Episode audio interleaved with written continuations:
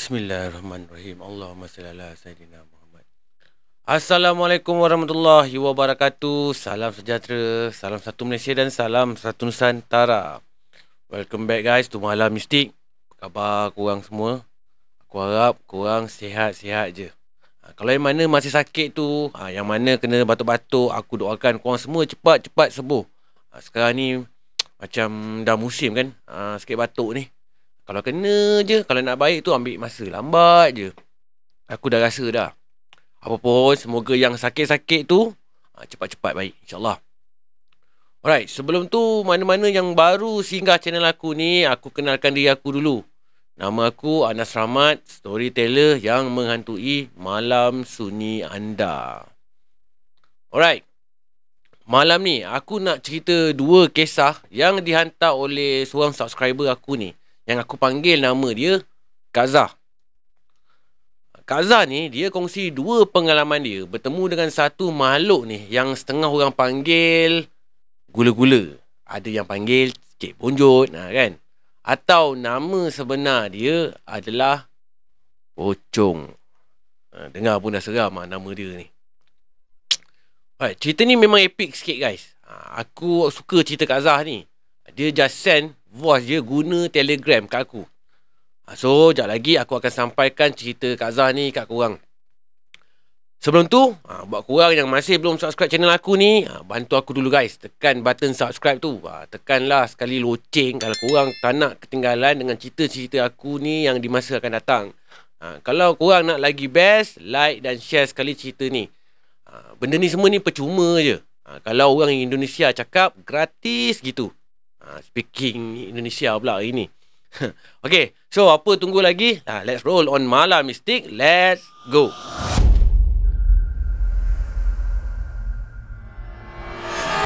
Kisah yang pertama ni berlaku sekitar tahun 2010. Ha, masa tu Kak Zah ni dapat call ha, emergency mengatakan yang ayahnya meninggal dekat Kota Baru, Kelantan. So, malam tu jugalah Kak Zah ni yang duduk kat uh, Eri Seri Iskandar masa tu uh, Seri, Seri Iskandar Perak ni bergegaslah balik ke kampung malam tu juga. Dia balik dengan suami dia dan seorang anak perempuan dia yang berumur lebih kurang setahun lebih je masa tu. So, malam tu lebih kurang jam 10 malam Kak Zah sekeluarga ni pun mulakanlah perjalanan dia sekeluarga daripada Sri Iskandar Perak tu menuju ke Kota Baru Kelantan. Memandangkan suami Kak Zah ni yang masa tu baru je balik kerja, lepas tu terpaksa terus bergegas nak balik ke Kota Baru Kelantan. So, bila drive sampai ke Lawen Lenggung tu, suami Kak Zah ni pun memang dah tak larat lagi dah nak teruskan driving malam tu. So suami Kak Zah ni minta lah Kak Zah ni pula yang sambung driving uh, malam tu. Masa ni Kak Zah ni tak selalu pun drive malam-malam lagi. Apatah lagi bila drive uh, long distance. Kiranya kurang lah pengalaman Kak Zah ni. Tapi memandangkan suami dia tu dah tak larat sangat. Untuk elakkan daripada bahaya ataupun perkara lain yang mungkin boleh berlaku. So Kak Zah ni pun suka ataupun tidak, nak ataupun tak nak, kenalah dia bantu gantikan suami dia memandu malam tu. Kak Zah ni cerita lagi. Masa awal-awal tu memang kekok sikit lah dia drive. Ha, tapi lama kelamaan Kak Zah ni dah terasa macam seronok pula drive malam-malam ni. Ha, so dia layan je drive malam tu. Pelan-pelan menuju ke kampung halaman dia, Kota Baru, Kelantan. Suami Kak Zah ni pula bila kata tukar je driver, tak lama lepas tu terus terlelap. Anak Kak Zah pula masa tu pun nyenyak tidur juga. Ha, tapi dia tidur dekat pangkuan ayah dia je. Ayah dia ribakan dekat si depan tu. So secara tak langsung, seat belakang kereta Kak Zah ni memang kosong lah. Ha, yelah kan sebab anak lah perempuan dia tu yang kecil tu tidur kat pangku riba ayah dia masa tu. Ha, Kak Zah ni pun layan lah drive seorang-seorang malam tu daripada Lenggong. Hinggalah masuk ke Greek. Lepas tu menuju ke Pekan Greek. Kat laluan Greek ni lah kisahnya bermula. Aku tak familiar sangat ha, dengan laluan ni guys. Ha, so kalau aku salah ke, aku orang tolong betulkan balik. Okay guys, kita sambung balik. Tengah-tengah Kak Zah ni bawa kereta Hyundai Getz dia masa tu. Dengan tiba-tiba dia terasa berat sangat kereta yang dibawa ni. Dia punya berat tu, dia rasa macam dia bawa lori yang tak ada power steering. Dah lah jalan kat situ corner pun banyak. Ha, rasa seksa betul lah Kak Azhar ni nak bawa kereta masa tu. Kak Azhar ni pun dia terasa pelik juga. Dah kenapa pula tiba-tiba berat sangat kereta yang dia bawa ni. Ha, dengan tiba-tiba pula tu kan. Masa awal tadi elok je dia bawa. Kak Azhar ni dia nak kejutkan suami dia. Tapi bila dia tengok suami dia dengan anak dia ni tengah nyenyak sangat tidur masa tu. Tak sampai hati pula dia nak ganggu. So dia just teruskan aje lah drive dia malam tu. Tak lama lepas tu, dengan tiba-tiba ada sebiji kereta ni ha, daripada laluan arah bertentangan ni. Dia bila berselisih je dengan kereta Kak Azhar ni, ha, dengan tiba-tiba dia beam lampu tinggi. Ha, Kak Azhar ni masih mula dah rasa pelik dah. Dalam hati Kak Azhar ni pun tertanya-tanya juga. Kenapa pula kereta ni tiba-tiba beam lampu tinggi kat dia ni? Masa ni, memang tak ada kereta lain pun dekat belakang ataupun depan Kak Azhar ni. Kereta Kak Azhar seorang aja masa tu. Dan secara tak langsung, hati Kak Azhar dah mula tak sedap dah. Dah mula dah pun rasa ragu-ragu tu sampai. Ha, tapi masa tu dia buat bodoh je lagi. Tak lama lepas tu, dengan tiba-tiba pula, suhu dalam kereta Kak Zah ni terasa panas sangat. Eh, apa hal pula kereta aku ni panas sangat tiba-tiba ni? Fikir hati Kak Zah masa tu. Ha, so, apa lagi? Kak Zah ni pun pulas habis lah dia punya aircon temperature tu. Ha, daripada nombor 2 tu, dia terus pusing pulas sampai uh, maksimum. Sampai full blast lah senang cakap. Tapi Walaupun dah letak suhu yang paling maksimum pun Kereta Kak Zah ni tetap panas juga Hal yang pelik sebelum ni berlaku pun belum terjawab lagi. Ha, Tambah lagi satu hal pelik yang baru ni pula. Sebenarnya guys, yang buat Kak Zah ni dia rasa lagi pelik. Dia cakap Masa tu, dia dah ada dekat atas gerik dah pun. Ha, Tempat tanah tinggi. Of course lah patutnya Suhu tu jadi sejuk kan? Ha, bila dia tengok suhu kat dashboard kereta dia tu, ha, tulis kat situ lebih kurang 18 darjah Celsius. Ha, suhu tu memang menunjukkan keadaan dekat luar daripada kereta lah. Tapi, pada hakikatnya, kat dalam kereta Kak Azhar ni, Kak Azhar rasa dah macam nak naik rentung dah dia punya panas dah. Masa ni Kak Azhar ni dah mula rasa tak selesa dah. Kat lengan tangan ni, ha, dia dah mula rasa peluh-peluh dah ni. Ha, daripada dia pakai baju lengan panjang, kan? ha, Dia dah mula seng-seng Sampai ke bahagian siku dah Sebenarnya Pada masa dengan saat ni Kak Zah ni Memang macam dah boleh agak dah. Memang ada something wrong ni. Memang ada sesuatu yang tak kena berlaku ni.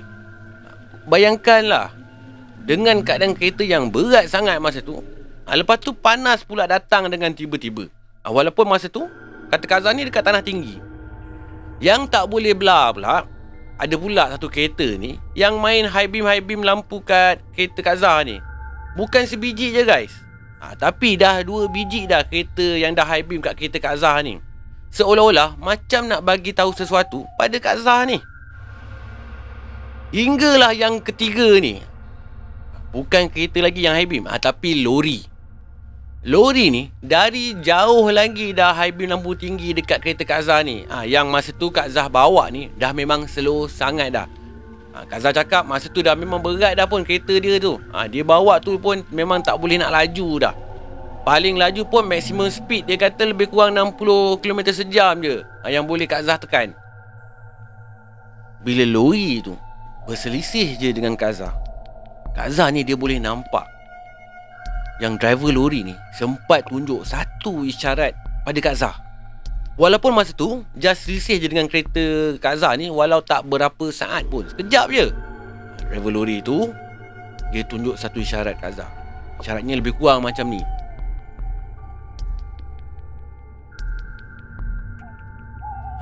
Ah, sudah. Ah, masa ni Kak Zah dah macam boleh tangkap dah apa yang dimasukkan dengan driver lori ni. Dalam hati Kak Zah Berkata juga Takkanlah Takkanlah time ni kau nak kacau aku pula Ya Allah hai. So Kak Zah ni pun Tengoklah cermin tengah pandang belakang dia tu. Korang tahu apa yang Kak Zah nampak masa tu? Ha. Korang dengar je lah apa yang Kak Zah tahu ni. Saya nampak sesuatu berbunjut berada di seat belakang kereta saya. Kau rasa apa benda tu? Haa ada pocong. Pocong tu duduk betul-betul dekat seat belakang Kak Zah ni. Betul-betul dekat seat belakang. Huh. Sekejap, Kak Zah nak sambung lagi. Nasib baik saya tak nampak muka dia. Betul-betul kawan tu terkatuk muka dia nampak memang nampak image di mana uh, benda tu dia tak tunjuk muka tau. Nasib baik dia tak tunjuk muka dia masa tu. Ha, kalau dia tunjuk muka, lagilah seram gila rasanya. Betul tak kan? Ish, tak mampu babe aku nak bayangkan macam mana bentuk dia. Eh. Brr, seram. Kak Zah ni masa tu, ha, dia memang dah tak tercakap apa dah. Ha, perasaan takut tu tak usah cakap lah. Memang Tuhan je yang tahu betapa takutnya dia masa tu. Sampaikan dia nak terkejutkan suami dia pun langsung tak terfikir di otak dia. Mulut Kak Zah ni pun pula masa tu Just baca je apa segala ayat yang terlintas kat kepala dia dah. Dia baca je. Ha, benda ni memang bukan sekejap je guys. Kata Kak Zah ni. Bayangkanlah. Kak Zah ni bawa dia dekat 40 km dah. So macam-macam ayat lah Kak Zah ni baca masa tu dalam hati. Tak berhenti jugalah Kak Zah ni baca ayat kursi. Kak Zah ni teruslah baca dan baca dan baca ayat kursi masa tu. Tak sesaat pun dia tertinggal untuk baca ayat kursi masa tu.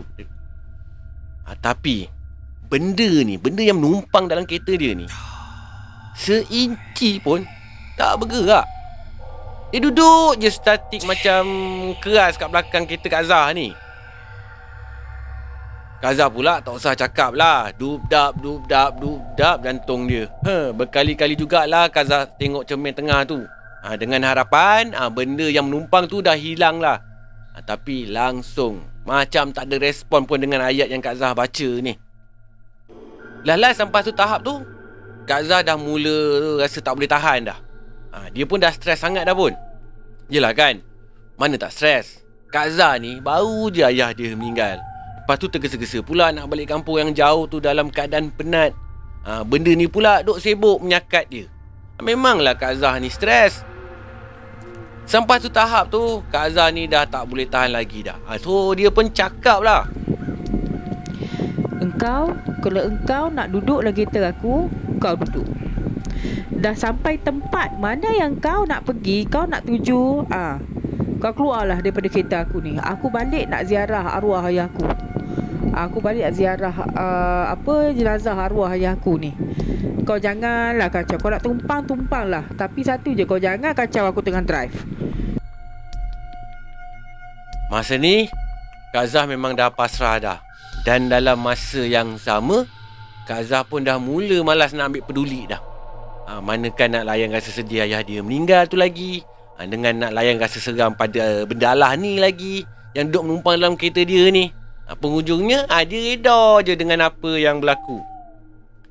Sampai-sampai je dekat Pekan Gering Kak Zah dapat rasakan kereta yang dia bawa tu Dah mula rasa ringan balik dah. Dah rasa normal je Dah rasa normal macam biasa je. So Kak Zah ni pun Dia kumpulkan saki baki kekuatan dia yang ada tu Untuk toleh kat cermin tengah tu. Masa ni dia memang betul-betul berharap ha, Benda yang menumpang kat seat belakang kereta dia tu dah pergilah hendaknya daripada kereta dia. Dia betul-betul berharap ni. Ha. Dia sebenarnya dah letih dah nak melayan dah. Dah malas dah nak melayan. Dia penat dah. Bila Kak Zah ni, dia toleh je cermin kat tengah tu. Kak Zah ni pun tengok betul-betul dah. Benda tu dah tak ada lagi dah. Masa ni Kak Zah betul-betul lah dia rasa lega. Dia punya lega tu tak dapat nak digambarkan langsung dengan kata-kata. Bukan takat lega je. Kak Azhar ni pun rasa syukur sangat sebenarnya. Tapi kata Kak Azhar ni Nasib jugalah masa dia menumpang tu Benda ni just menumpang je. Dia tak package sekali dengan bau busuk. Yelah kan kata orang Kalau benda-benda macam ni menumpang kat dalam kereta Biasanya dia datang dengan package bau busuk sekali. Ha, Tapi Nasib baiklah Bau busuk tu tak datang sama. Ha, Kalau ada Tak ke lagi leceh jadinya Ha ya tak? Tak tinggal bau busuk tu pun Kak Zah dah kira rasa syukur sangat dah. Lepas dari tu Kak Zah ni pun ambil keputusan nak singgah Petronas kat Pekan Gerik tu. Ha, Dia nak cuci muka dan tenangkan perasaan dia sekejap. Sampai-sampai kat Petronas tu Suami Kak Zah ni pun barulah tersedar daripada tidur dia. Bila suami dia tersedar tu Dia tengok kiri kanan dah sampai bandar Gerik dah pun. Lepas tu dia pun tengok lah muka Kak Zah masa tu. Nampak macam pucat je kan. So dia pun tanya kat Kak Zah Ada apa-apa benda ke yang berlaku masa dia tengah tidur tu? Tapi Kak Zah ni pun jawab Tak ada apa-apa perkara pelik pun yang berlaku. Malas Kak Zah nak cerita dulu Kak Zah ni tak nak lah Kalau dia cerita masa tu ah, Nanti mengganggu pula Suami Kak Zah ni Nak sambung drive pula kan lepas tu So dia just diamkan diri aja. Dia cakap dengan suami dia Yang dia ni penat dia Dia minta suami dia ni yang sambung balik drive So lepas Kak Zah ni rehat-rehat kejap kat Petronas tu Suami Kak Zah pula yang sambung drive hinggalah sampai ke kampung Kak Zah. Kat kampung dia tu, kat Kota Baru, Kelantan. Ha, bila dah habis majlis pengebumian arwah ayah Kak Zah ni, barulah Kak Zah ni buka cerita apa yang berlaku dekat dia masa dekat gerik tu. Fuh, boleh tahan rabak seram juga pengalaman Kak Zah ni. Kurang bayangkan lah eh, korang bayangkan dengan otak kurang. Fikir sekejap. Macam mana perasaan kurang tu nak memandu sejauh 10 km dengan benda alah bungkus tu menumpang kat belakang seat kereta korang. Ha, korang bayangkan. Ha, dengan terpaksa korang bawa kereta pelan lagi sebab berat kan. Lepas tu dengan keadaan panas dalam kereta lagi. Ha, tak terbayang di akal dibuatnya. Betul? Betul. Ha. Kalau situasi ni jadi dekat aku. Hmm, tak tahulah apa aku nak buat. Hmm, dah lah aku ni cepat panik. Gelabah pula tu. Ada tergagap nak membaca surah pula nanti sekarang kan Bis, bis, bis, bis Baca bismillah pun tak habis eh. Minta jauh Berseram. Okay Jom kita layan terus cerita Kak Zah yang nombor 2 ni guys. Ha, Jom layan. Let's go.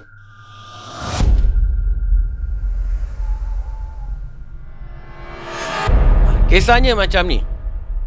Kak Zah ni Dia memang ada satu perangai. Ha, Dia akan drive tak kira waktu Kalau dia ni serabut. Bila datang serabut dia je ha, Dia terus ambil kunci kereta Dia akan start driving. Tak kira waktu Tak kisahlah maghrib ke ha, Malam ke Pagi ke. Kalau kata dia serabut je ha, Dia terus drive je Tak peduli waktu dah. Nak dijadikan cerita. Kisah ni berlaku pada 9 tahun yang lepas Kata Kak Zah ni. Lebih kurang tahun 2013 lah Kalau mengikut kiraan aku. Hari tu entah apa silapnya Kak Azhar ni terasa serabut sangat otak dia Dan dalam masa yang sama jugalah Anak-anak Kak Azhar ni Ajaklah Kak Azhar ni keluar berjalan-jalan Dia orang kata dah boring dah duduk dekat rumah dah So Merengek-rengek lah anak Kak Azhar ni Nak ajak maknya keluar pergi berjalan So Kak Azhar ni fikir Kalau nak tunggukan suami dia balik kerja nanti baru nak pergi berjalan belum tentu pun suami dia nak pergi. Ha, yelah kan, balik kerja dah pukul berapa. Nanti sampai rumah pula dah penat. So, Kaza ni ambil keputusan dia nak bawa je anak dia jalan-jalan tanpa tunggu suami dia balik pun. Kaza ni dia tinggal dekat area Seri Iskandar. Daerah Perak Tengah. So, rancangannya Kaza ni nak bawa anak dia jalan-jalan ke Parit. Parit ni Bukan parit yang longkang tu guys Bukan Korang jangan salah anggap Parit ni nama tempat Jap Aku tunjuk kejap Supaya korang tak salah faham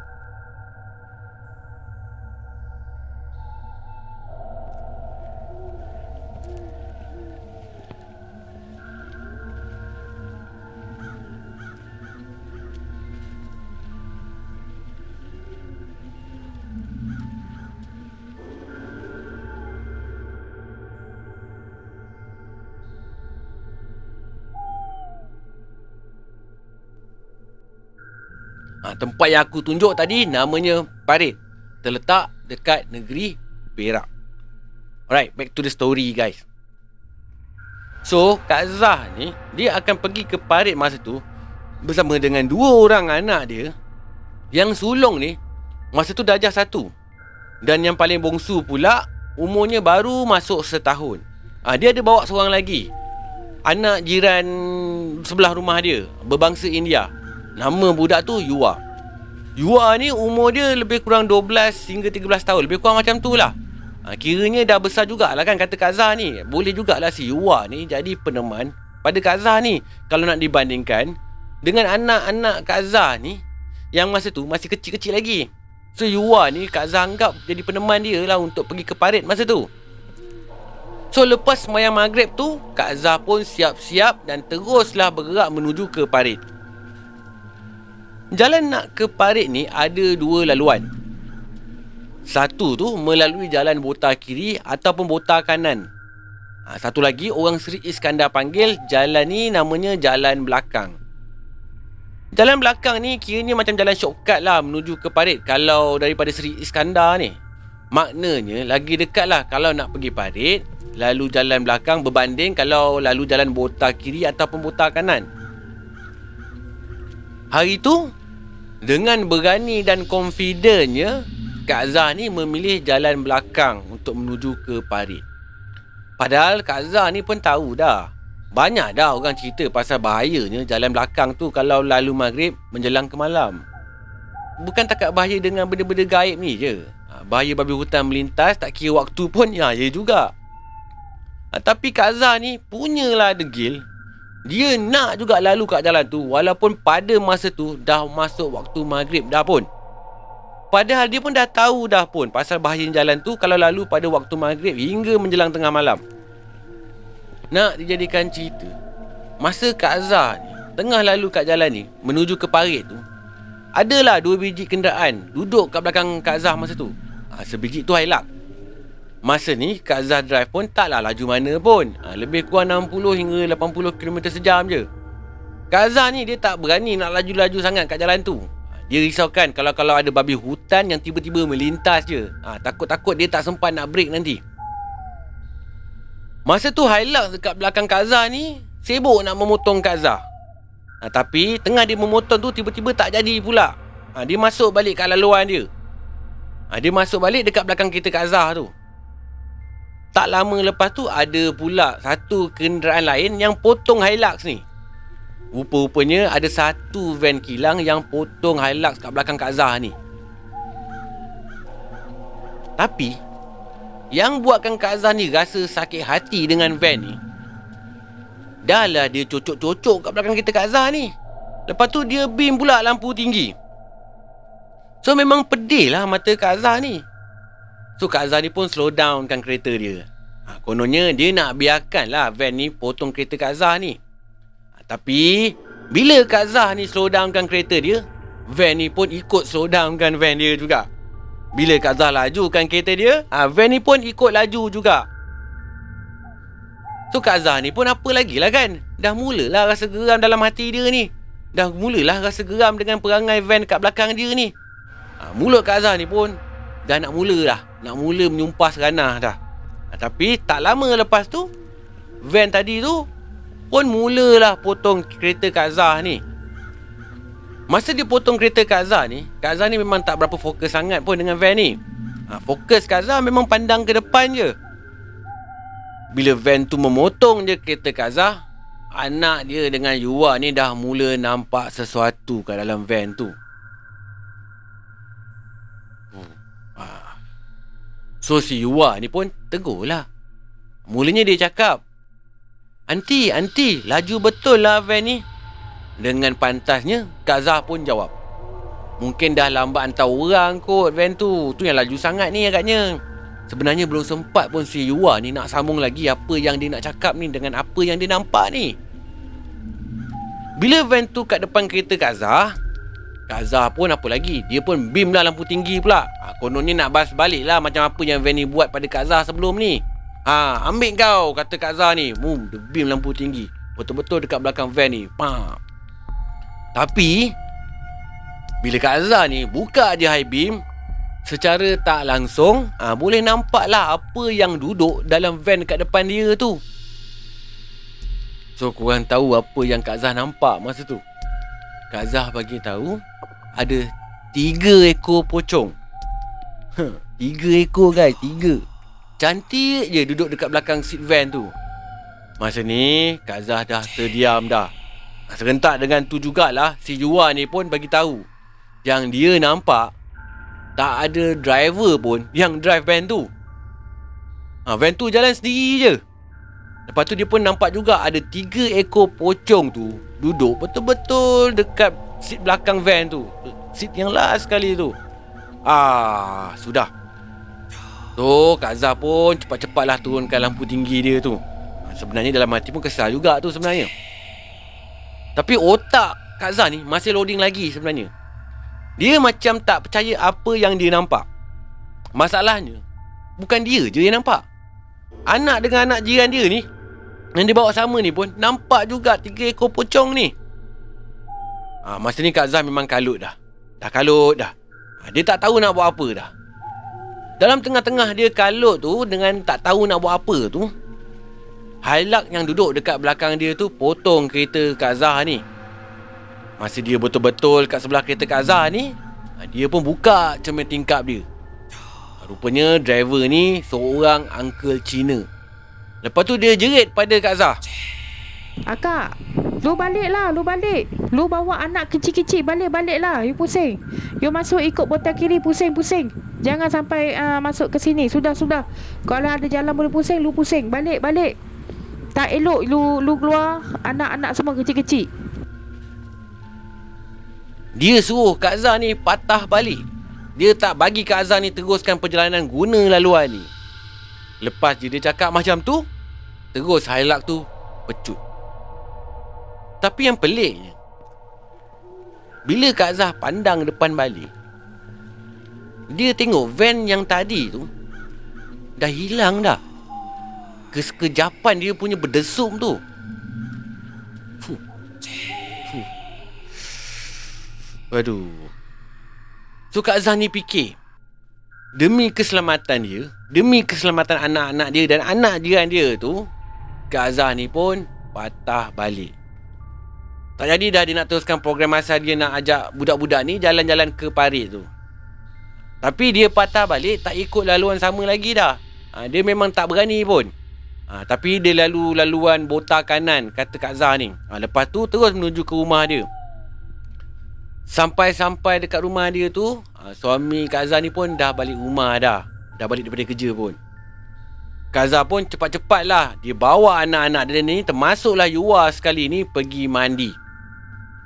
Lepas settle-settle siapkan anak dia tu, dia pun mengadulah hal ni dekat suami dia. Ha, kononnya nak raih simpati sikit lah kat suami dia kan. Tapi guys, malangnya kena marah pula dengan suami dia. Suami dia marah lah kan. Yang Kak Azhar ni dah tahu uh, masa tu waktu maghrib. Tapi duk lalu kat jalan tu juga. Buat apa kan? Kan namanya cari penyakit tu. Nasib baiklah tak ada apa-apa perkara yang buruk berlaku kat orang ni semua. So sejak daripada hari tu uh, Memang tak lalu lagi lah Kak Zah kat jalan ni. Memang dah tak lalu dah. Serik betul dia kata. Kak Zah ni ada pesan juga kat korang semua guys. Dia pesan Memang betul kata orang tua. Jangan keluar waktu maghrib. Jangan degil. Ikutlah kata orang-orang tua tu. Kalau orang tua dah kata tu dah larang Jangan keluar, jangan keluar, jangan keluar waktu maghrib Maksudnya adalah tu sebabnya. Dengar tu Bukan kurang je Aku pun kena dengar juga sekali Terima kasih Kak Zah atas nasihat tu Terima kasih banyak-banyak Huh bila bercakap pasal soal maghrib ni, aku pun ada satu pengalaman juga berkaitan dengan maghrib ni. Ha, aku cerita sikit lah. Kejadian ni berlaku kalau tak salah aku lebih kurang 10 tahun yang lalu lah agaknya. Lebih kurang lah. Masa ni anak aku tu umur dia baru 3 tahun. Time-time ni mulut anak aku ni memang tengah petah bercakap. Anak perempuan kan, mulut popek, popek, popek, popek dia. Ada satu waktu tu aku keluar pergi jalan. Jalan-jalan dekat bandar JB Dengan anak bini aku ni lah. Bila waktu dekat maghrib tu Aku pun menuju balik lah ke rumah. Masa balik tu Aku lalu jalan ke Bonte Jalan ke Bonte ni Kalau orang JB Aku rasa familiar lah jalan yang mana satu. Bagi yang bukan JB ni Aku tak pasti. Ajak, ajak. Ha, untuk lebih mudah, aku tunjuk map kat korang. Supaya korang boleh nampak dan faham apa yang aku nak sampaikan kat korang ni.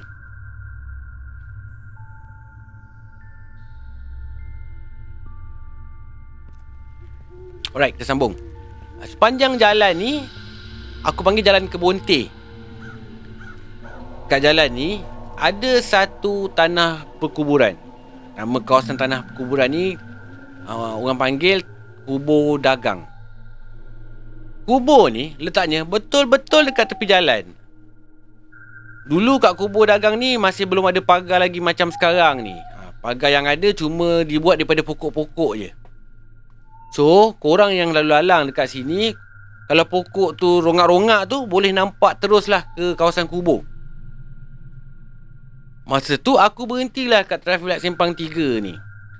Sempang tu antara kalau nak ke kiri tu aa, boleh menghala ke Taman Suria. Tengah lampu merah tu, anak aku yang masa tu duduk dekat seat belakang seorang-seorang ni dengan tiba-tiba dia tegur. Dia bagi tahu dekat mak dia, dia cakap dengan mak dia, "Mama, mama, ada kawan lah main kat dalam taman tu." Sambil tangan dia ni tunjuk betul-betul menghala ke kubur dagang tu kat dalam kawasan kubur tu. Kat kubur tu dalam kawasan kubur tu. Manalah ada taman permainan kan? Ah, sudah. Terus bini aku ni tarik anak aku yang masa duduk dekat belakang, duduk dekat riba dia kat depan. Huh. Teringat-ingat pula aku pasal kes tu. Budak kan, mata dorang ni memang boleh nampak benda-benda gaib ni. Sebab hati dengan jiwa dorang ni masa tu masih bersih lagi. Lagi pula kalau dia cakap tu, tak mungkin pun, tak mungkin pun dia bohong. Apa yang dia nampak, itulah yang dia bagi tahu. Tapi nasib baik jugalah kan, yang dia nampak tu Mungkin benda yang elok-elok je. Buatnya kalau dia nampak benda tu benda-benda yang seram ha, Tak pasal-pasal demam pula anak aku. Lagi satu hal. Itu antara pengalaman aku berkaitan dengan maghrib lah. So Habis dah dua kisah yang dikongsikan oleh Kak Zah ni. Boleh tahan juga pengalaman Kak Zah ni sebenarnya guys Apapun aku nak ucapkan ribuan terima kasih pada Kak Zah ni Yang sudi berkongsi pengalaman dia dekat segmen Malam Mistik Terima kasih banyak-banyak Kak Zah. Buat kawan-kawan lain yang rasa-rasa nak share cerita dengan aku ni, ha, tak kisahlah. Kalau cerita korang tu cerita seram apa jenis sekalipun. Ha, kisah seram sedih ke, seram kelakar ke, seram sangat ke, seram serabut ke. Korang boleh je share melalui sosial media aku yang aku dah pun tinggalkan kat ruangan description ni yang bawah ni. Atau korang boleh tulis dan send terus ke email aku. Email aku malammistik at gmail.com Simple. Sebelum aku finishkan Malam Mistik malam ni ha, Seperti biasa Yang mana belum subscribe channel aku ni Jangan lupa bantu aku Subscribe channel Anas Rahmat ni guys. Like dan share sekali ha, Kalau ada waktu terluang tu Korang tulislah komen sikit kat bawah ni Korang tulislah apa yang korang suka pun ha, Kalau ada masa Nanti aku akan jawab nanti InsyaAllah Kalau aku ada masa Alright, sehingga kita berjumpa lagi di malam mistik yang akan datang. Korang jaga diri korang baik-baik. Jangan lupa tu. Assalamualaikum warahmatullahi wabarakatuh. Salam sejahtera, salam satu Malaysia dan salam satu Nusantara. Goodbye. Malam mistik.